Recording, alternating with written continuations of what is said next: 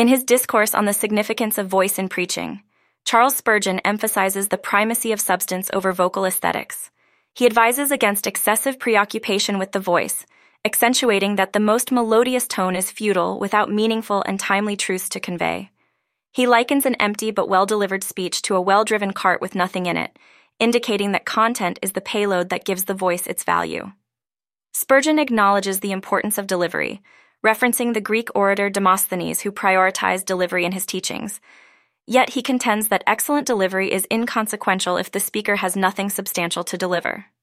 The voice, no matter how outstanding, becomes just a hollow sound if not coupled with a well informed mind and a passionate heart. He warns that a preacher with a great voice but devoid of these qualities is merely a voice crying in the wilderness, using a biblical allusion to stress the loneliness and futility of such an endeavor.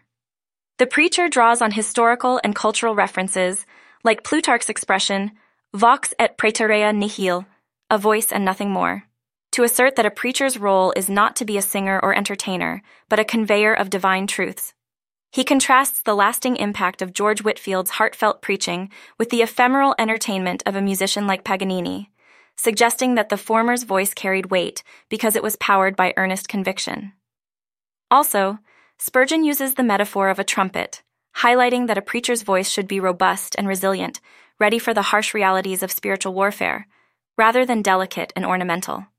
He indicates that a preacher's voice is a secondary tool in the larger mission of preaching, which is primarily about delivering God's message with sincerity, depth, and conviction. In this way, Spurgeon sets forth a powerful argument for focusing on the substance and earnestness of the message rather than the beauty or charm of its delivery. Moreover, Spurgeon, in his reflection on the nuances of oratory, maintains the profound impact of a speaker's voice in the transmission and reception of a message. He advises speakers not to underestimate the power of their voice, suggesting that its quality can significantly influence the outcome of the speech. Drawing on the thoughts of the philosopher Plato, Spurgeon points out the enchanting power of eloquence, particularly noting how the tone and delivery of a speech can captivate an audience, transporting them emotionally and intellectually. Plato's vivid description reiterates the lasting impact eloquence can have where the audience is left ruminating over the words and tone for days, feeling as if they have been in a different, more enlightened world. However, Spurgeon contrasts this potential for transcendence with a caution against monotony. He vividly illustrates the negative impact of dull, monotonous delivery through the metaphor of a humble bee in a pitcher, which evokes the tedious drone of an uninspiring speaker. This analogy is further brought to life with a parody of Gray's elegy, repeating how a monotonous delivery can lead to the audience's disengagement, turning what could be a lively and enlightening experience into a soporific ordeal. Through these illustrations, Spurgeon articulates a balanced view on the significance of vocal delivery in preaching and oration. While the truth and substance of the message are of utmost importance, the effectiveness and memorability of its delivery are also crucial. A well modulated, engaging tone can enhance the audience's understanding and appreciation of the message, while a monotonous delivery can detract from and dull its impact. Thus, he encourages speakers to consider their voice as a powerful tool in their rhetorical arsenal, one that can significantly sway the hearts and minds of their listeners. Furthermore, Spurgeon, in a vivid critique, expresses profound disappointment with a preacher's monotonous delivery of sermons. Despite acknowledging the inherent value of the doctrines being preached, Spurgeon sees the preacher's unvarying tone as a significant detriment likening it to self imposed ministerial suicide. He mourns the wasted potential, noting that the preacher was given a multifaceted instrument, presumably the gospel or the ability to preach, but chose instead to harp on one string, thereby limiting the resonance and reach of his message. Spurgeon employs rich, evocative imagery to describe the monotony he observes. He compares the preacher's voice to a mill wheel, which hums the same tune with a dreary waste of sound regardless of the content of the sermon. This relentless sameness, he notes, persists whether the subject is as joyous as heaven or as dire as eternal damnation. He bemoans the lack of modulation that could have lent some music and variety to the preacher's words, suggesting that even a slight accidental variation in loudness does little to alleviate the horrible sameness. The critique is not just of the monotonous delivery, but of the missed opportunity it represents. Spurgeon implies that the preacher's voice, like an instrument, has the potential to vary its tone and pitch, to infuse the sermon with emotion and variety, thereby making the divine message more impactful and relatable. Instead, the preacher's voice remains a howling wilderness of speech, offering no relief or engagement to the listener. It's a lamentation for what is lost when the message of the gospel, which is inherently diverse and rich, is reduced to a tedious, unchanging drone, failing to capture the nuance and grandeur of its themes. Spurgeon's critique serves as a poignant reminder of the power of delivery and preaching, and the need for variety and vitality in communicating messages of profound significance. In addition, Spurgeon, in a humorous critique, addresses the issue of monotonous preaching within the Christian church. He employs the metaphor of an Aeolian harp, which, when caressed by the wind, should produce a beautiful, harmonic series of sounds across all its chords. Contrarily, Spurgeon observes that when the divine inspiration or heavenly wind blows through certain preachers, it activates only one string, often the most discordant one, resulting in a repetitive and dull sermon. Spurgeon's use of humor underlines a serious concern about the effectiveness of preaching. He likens the monotonous delivery of some preachers to a drum drum drum sound, so unvarying and soporific that it could justify the congregation's tendency to fall asleep. He even playfully imagines an impartial jury exonerating the sleeping congregants, blaming the soporific sermons rather than the listener's lack of attention. While acknowledging other potential causes for sleepiness in the congregation, such as poor ventilation suggested by Dr. Guthrie, Spurgeon cleverly shifts the focus back to the preacher's delivery. He implores his fellow preachers to engage the whole range of their spiritual message, comparing the desired variety in sermons to ringing a full chime of bells, rather than droning on with one poor cracked bell. Spurgeon's critique is not just a call for variety in preaching, but an appeal for vitality, depth, and engagement in delivering the Christian message. He underscores the importance of resonating with the congregation's spirit and intellect, ensuring that the Word of God is not just heard but felt and lived. By advocating for a more dynamic and spirited delivery, Spurgeon seeks to awaken both preachers and congregants to the full, resonant potential of spiritual discourse. Further, Spurgeon, in his critique of contemporary preaching, emphasizes a pervasive artificiality in the pulpit. He decries the widespread habit among preachers of adopting an unnatural and affected manner of speaking, a style that is tolerated within the church's walls due to its ubiquity, but would be ridiculed in any other social setting. Spurgeon humorously illustrates this point by comparing preachers' affected tones to a Pantheon warder's theatrical narration, which amused visitors more for its style than the monument's features. Spurgeon accentuates the importance of authenticity in preaching by debating that false delivery should be banished, especially from the pulpit. He suggests that exposure to monotonous and overwrought preaching can instill such a distaste in listeners that silence would be preferable to imitation. This points to a deeper issue of credibility and engagement. When preachers abandon their natural voice, they also forfeit their right to be believed and heard effectively. Besides, Spurgeon laments the existence of a holy tone reserved for Sundays, contrasting sharply with the preacher's everyday voice implying a dissonance between the preacher's personal and official personas. This division, he disputes, is emblematic of a larger problem of inauthenticity, with the preacher donning the pulpit as one wears a costume, thereby losing the essence of true self and genuine communication. In advocating for a natural and heartfelt approach to preaching, Spurgeon champions the idea that effective spiritual communication relies on sincerity and personal conviction. He insists that only by speaking from the abundance of the heart can preachers hope to connect genuinely with their congregations, fostering a more profound and impactful spiritual discourse. For Spurgeon, the return to an authentic, unadorned mode of preaching is not just a matter of stylistic preference, but a moral imperative, crucial for the integrity and vitality of the church's message. Additionally, Spurgeon, in his critique, addresses a certain pompous and bombastic style of preaching known as ore rotundo. He describes this manner as dignified and inflated, characterized by a sonorous, rolling, and swollen voice, which he humorously illustrates by reading a hymn in an exaggerated tone. The style, he notes, was once more admired and prevalent than in his contemporary times, but still holds allure for some. Spurgeon offers a comic anecdote to depict the absurdity of such oration. During a sermon, a man comments that the preacher sounded as if he had swallowed a dumpling, to which another retorts that the dumpling was still in his mouth, a wobblin'. This imagery vividly captures the unnatural and cumbersome nature of the ore rotundo style, making it appear ridiculous. Spurgeon acknowledges that such grandiose oratory might be natural and even impressive for certain dignified individuals, such as Dr. Johnson, where it could roll with Olympian grandeur. Yet he sternly cautions against the imitation of such style in the pulpit, especially if it does not come naturally to the preacher. He affirms that in the sacred act of preaching, authenticity is paramount. Mimicking an unnatural style is akin to treason to common decency, and verges on the unpardonable in the sanctity of the pulpit. Spurgeon's critique is not just of the style itself, but of the lack of sincerity and authenticity it represents in religious oration. He promotes a return to genuine, heartfelt preaching that communicates effectively and sincerely with the congregation, free from pretense and affectation. Through this, Spurgeon asserts the importance of integrity and genuineness in spiritual leadership and communication.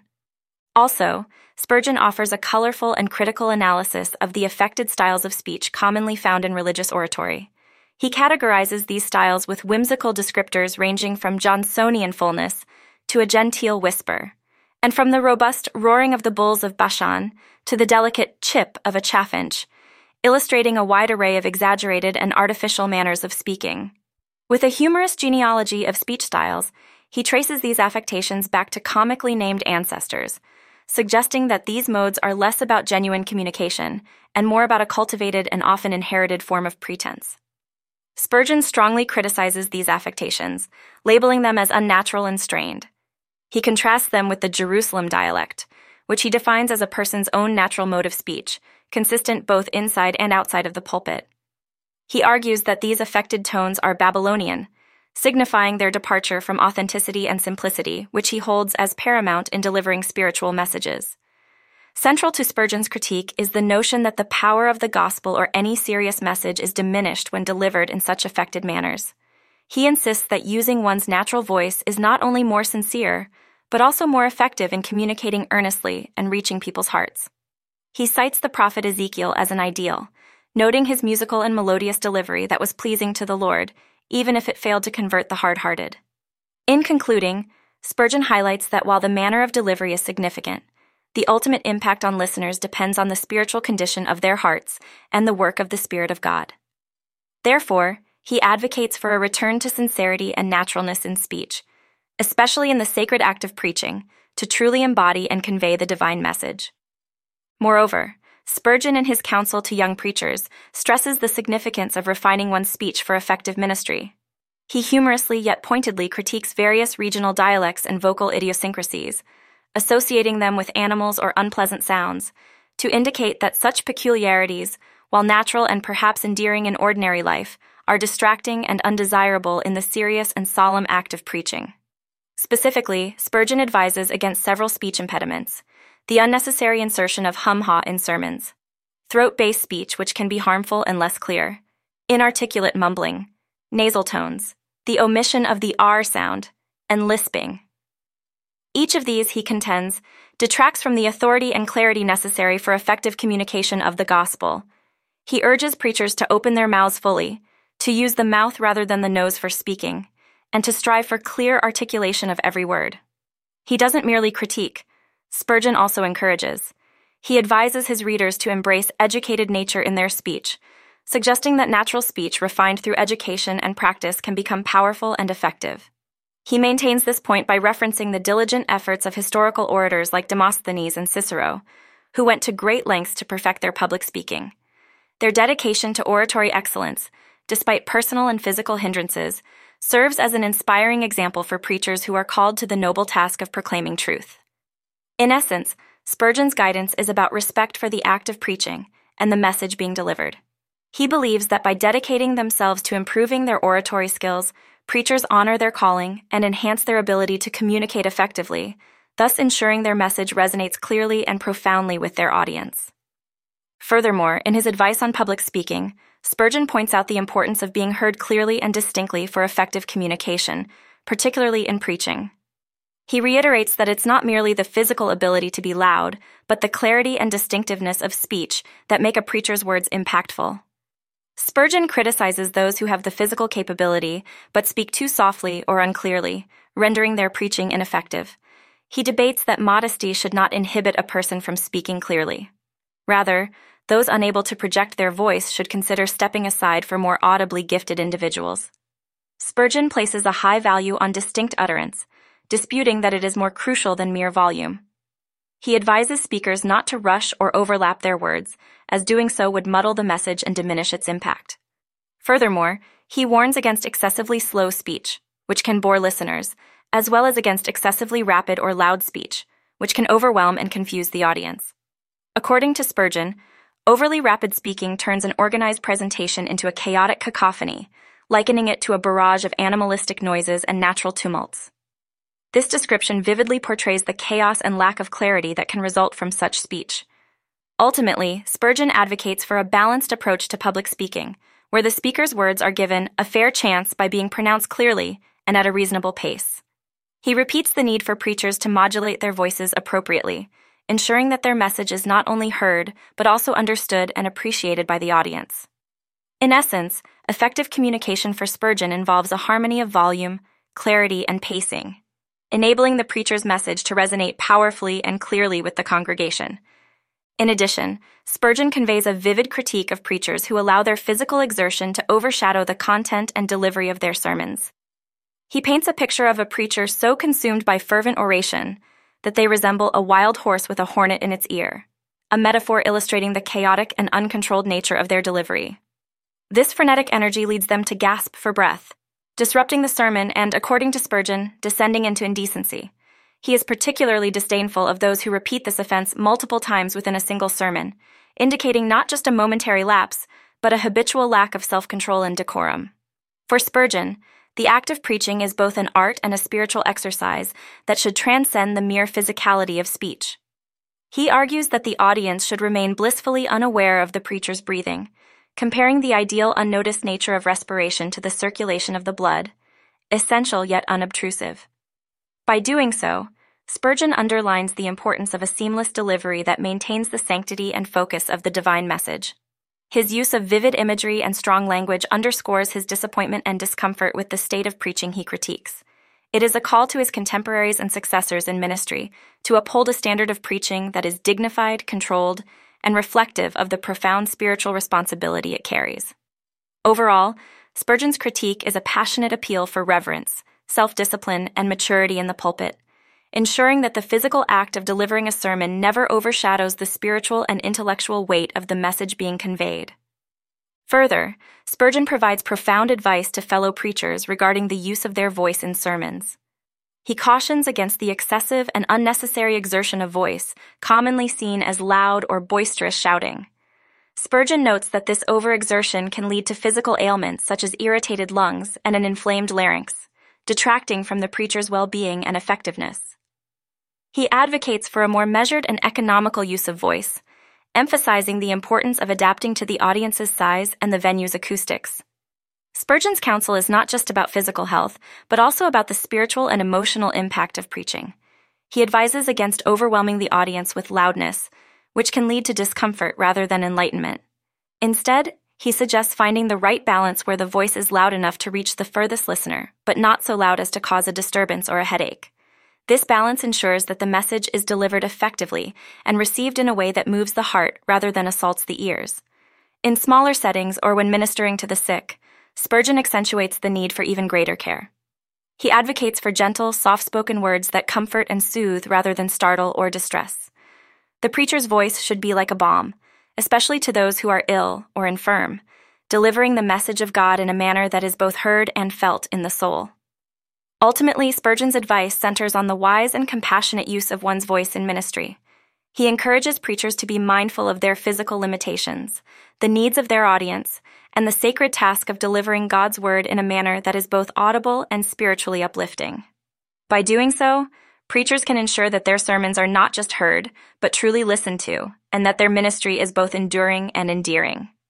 Besides, Spurgeon vehemently opposes the mechanical and artificial methods of voice modulation traditionally taught to preachers. He criticizes the old rule of starting sermons in a soft tone and gradually increasing to a loud crescendo, advocating instead for a natural, emotionally driven approach to vocal variation. Spurgeon mocks the absurdity of such artificial methods with satire, affirming their inauthenticity and detachment from genuine emotional expression. He particularly scorns the practice of deliberately speaking softly at the beginning of sermons to create dramatic effect, labeling it deceptive and a misguided effort to mimic popular preachers known for such tactics. Spurgeon's disdain for preaching solely for effect is evident as he contends that it is a pursuit of falsehood and triviality, which undermines the sermon's integrity and the preacher's sincerity. He urges preachers to be naturally varied in their speech, adapting their volume and intensity to the emotional ebb and flow of the sermon. This approach, according to Spurgeon, is not only more authentic, but also more engaging and effective in communicating the message. He asserts clarity and distinction in speech from the outset, urging preachers to command attention with bold, confident tones. While not dismissing the effectiveness of louder or softer tones, Spurgeon debates that it is the force and management of these tones, rather than sheer volume, that make an impact. He cites examples of historical figures renowned for their compelling yet not necessarily loud speech, illustrating that audibility and impact are more about vocal control and emotional force than volume. In sum, Spurgeon encourages preachers to embrace a wide range of vocal expressions, akin to the natural variations in everyday speech. His advice seeks to liberate preachers from the constraints of artificial delivery methods and to embolden them to speak with natural, heartfelt conviction ensuring that their sermons resonate with genuine emotion and clarity. Additionally, Spurgeon passionately advocates for dynamic and varied sermon delivery in his guidance to fellow preachers. He firmly places the modulation of voice, involving the alteration of pitch, tone, and volume, as a crucial element in engaging an audience. Spurgeon's advice stems from a deep understanding of human psychology and a compassionate concern for both the preacher and the listener's experience. Spurgeon highlights the need for variety in preaching, drawing an analogy between the diversity in God's creation and the variety needed in sermon delivery. He disputes that just as God has created a world rich in diversity to cater to human desires for variation, preachers too should offer a variety of tones and pitches to maintain audience engagement and interest. He critiques the monotonous, unvarying delivery that he describes as a form of cruelty to listeners, comparing the dull droning of a preacher to the tedious buzzing of an insect both capable of inducing sleep in their victims. Also, Spurgeon is critical of the tolerance for such monotony within the church and indicates the detrimental effect it has on the spiritual engagement and attentiveness of the congregation. He notes the paradox of sermons that are meant to awaken and invigorate the spiritual life of listeners, but instead lull them into a state of sleep and inattention. He humorously references the commonality of sleep inducing sermons suggesting it's an ill case when the preacher's delivery contradicts the watchfulness and prayerfulness advocated in the text of the sermon. In essence, Spurgeon's advice is a call to preachers to be mindful of their delivery, advocating for a dynamic and varied approach that considers the listener's experience. His counsel reflects a deep respect for the act of preaching and a compassionate concern for the spiritual welfare of the audience, encouraging preachers to avoid the tedium of sameness and instead strive to engage and invigorate their listeners with varied and lively delivery. Moreover, Spurgeon, with a mix of wit and wisdom, addresses the perils of monotonous preaching, not just for the tedium it causes the congregation, but for the physical toll it takes on the preacher. He humorously urges preachers to abandon the monotonous intonation not only out of compassion for their listeners, but also as a self care measure to prevent clergymen's sore throat, a condition stemming from repetitive strain on specific throat muscles due to prolonged speaking in one tone. He likens the human voice to a drum, explaining that hitting it in the same spot repeatedly will wear it out quickly. Similarly, using the same vocal tone continually will lead to faster wear and potential health issues like bronchitis. Spurgeon cites the opinions of notable individuals like Mr. Macready, an eminent tragedian, and Samuel Fenwick, a medical doctor, to bolster his argument. Macready suggests that sore throats are less a result of the exertion of speaking and more from the unnatural, affected tones often adopted by preachers. He contrasts this with the rigorous but varied vocal usage of actors and barristers, who surprisingly suffer less from throat ailments. Fenwick adds a physiological perspective, explaining how constant speaking in one tone strains a specific set of muscles, whereas varied intonation distributes the stress, much like alternating muscles and physical activities reduces fatigue. Spurgeon's message is clear. Variety in vocal delivery is essential. It's a matter of health for the preacher and quality of experience for the listener. By adopting a more natural and varied tone, ministers can safeguard their health, enhance their delivery, and possibly extend their vocations while keeping their congregations more engaged. Furthermore, Spurgeon maintains the significant health benefits that ministers can reap from frequent preaching. He posits that the common throat and lung ailments afflicting ministers are largely due to infrequent but intense speaking engagements. Drawing from his own experiences and broad observations, Spurgeon contends that a regimen of preaching five to six times weekly, and possibly up to 12 or 14, is not only manageable but beneficial.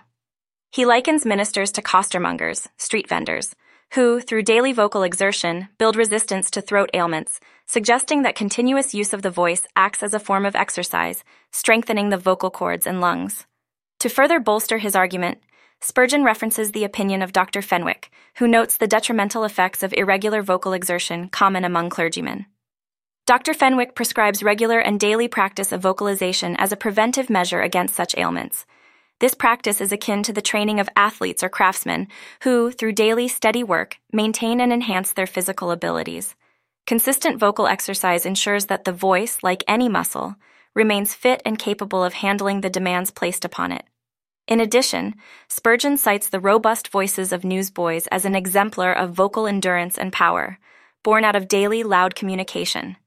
He humorously suggests that young ministers might benefit from a stint selling newspapers on the streets to open their mouths wider and toughen their larynx. This recommendation, while made in jest, points out the practical need for ministers to engage in regular, strenuous vocal exercise to ensure their preaching is both physically sustainable and impactful. Ultimately, Spurgeon's discourse is a compelling argument for the necessity of regular preaching, not just for spiritual edification, but also for the physical well being of the ministers themselves. Further, Spurgeon reiterates the critical importance of aligning one's voice to the subject matter, advocating for a congruence that is both effective and engaging. He debates against the inappropriateness of expressing joy in sad themes, or being lethargic in discussing joyful topics repeating that such mismatches can disengage audiences. The key, he suggests, is to ensure that the voice's tone matches the content's emotional and thematic weight, which is crucial in capturing and maintaining audience attention. Spurgeon sternly advises against the artificiality that comes with strictly adhering to predefined rules or imitating other orators. He confesses his own challenges with unintentional mimicry, which he combats actively, acknowledging that it's a common struggle among speakers. He believes that the best way for individuals to express themselves is through their natural, unadulterated voice and mannerisms, akin to the most suitable way of wearing one's beard. This natural expression ensures a harmony between the speaker's thoughts, personality, and their oral presentation.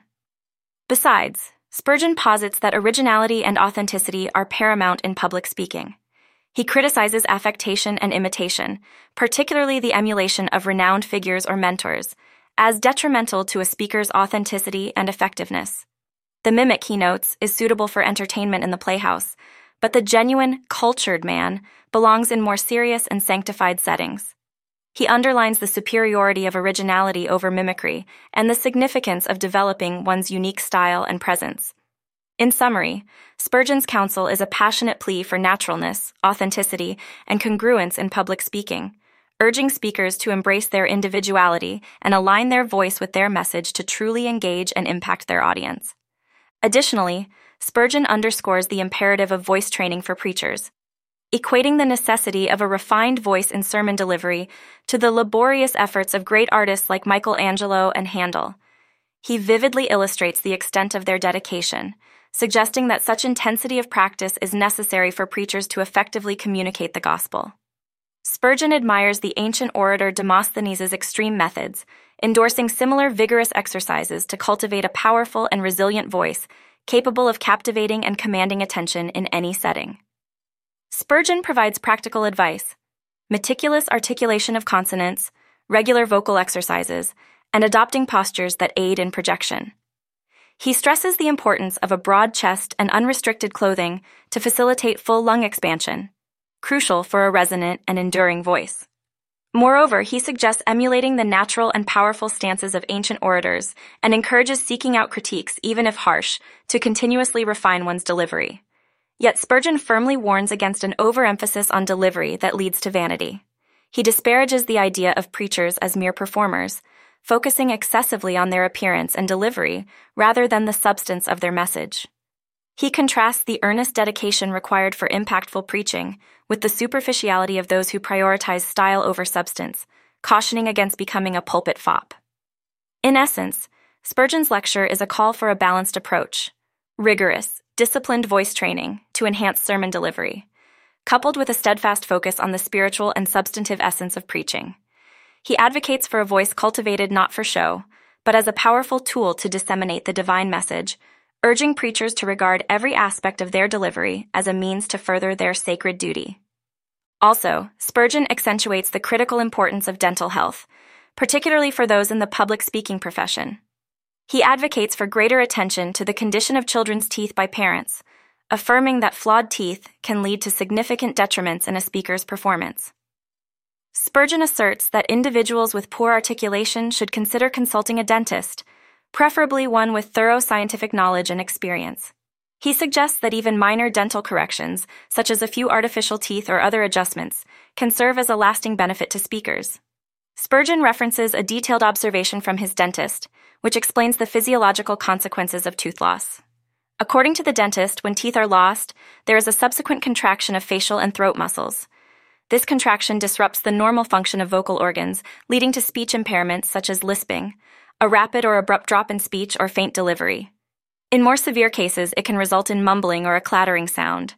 The dentist's analogy likens the human vocal apparatus to a musical instrument, suggesting that just as a missing note can disrupt a melody, missing teeth can disrupt speech symmetry and clarity. Highlighting the importance of these seemingly minor details, Spurgeon indicates that nothing is trivial in the esteemed calling of public speaking. He insists that speakers are obligated, for the sake of their work, to utilize available remedies to correct any deficiencies. By drawing attention to dental health, Spurgeon conveys that maintaining or improving small physical aspects can have a profound impact on professional performance, and that such attentiveness can prevent substantial neglects or errors in the field of public speaking. His advice encapsulates a broader message about the value of attending to every aspect of one's presentation, no matter how insignificant it may seem. Moreover, Spurgeon provides practical and straightforward advice to preachers and public speakers regarding the management of their vocal habits, particularly focusing on how to properly care for their throats. He maintains the importance of this aspect of public speaking, suggesting that speakers should clear their throats adequately before they begin to speak. However, he warns against the overindulgence in such clearing during the speech itself. Spurgeon illustrates his point by mimicking a speaker who constantly interrupts his own flow with hem hem suggesting that this is not only distracting, but also detracts from the gravity and importance of the subject matter being discussed.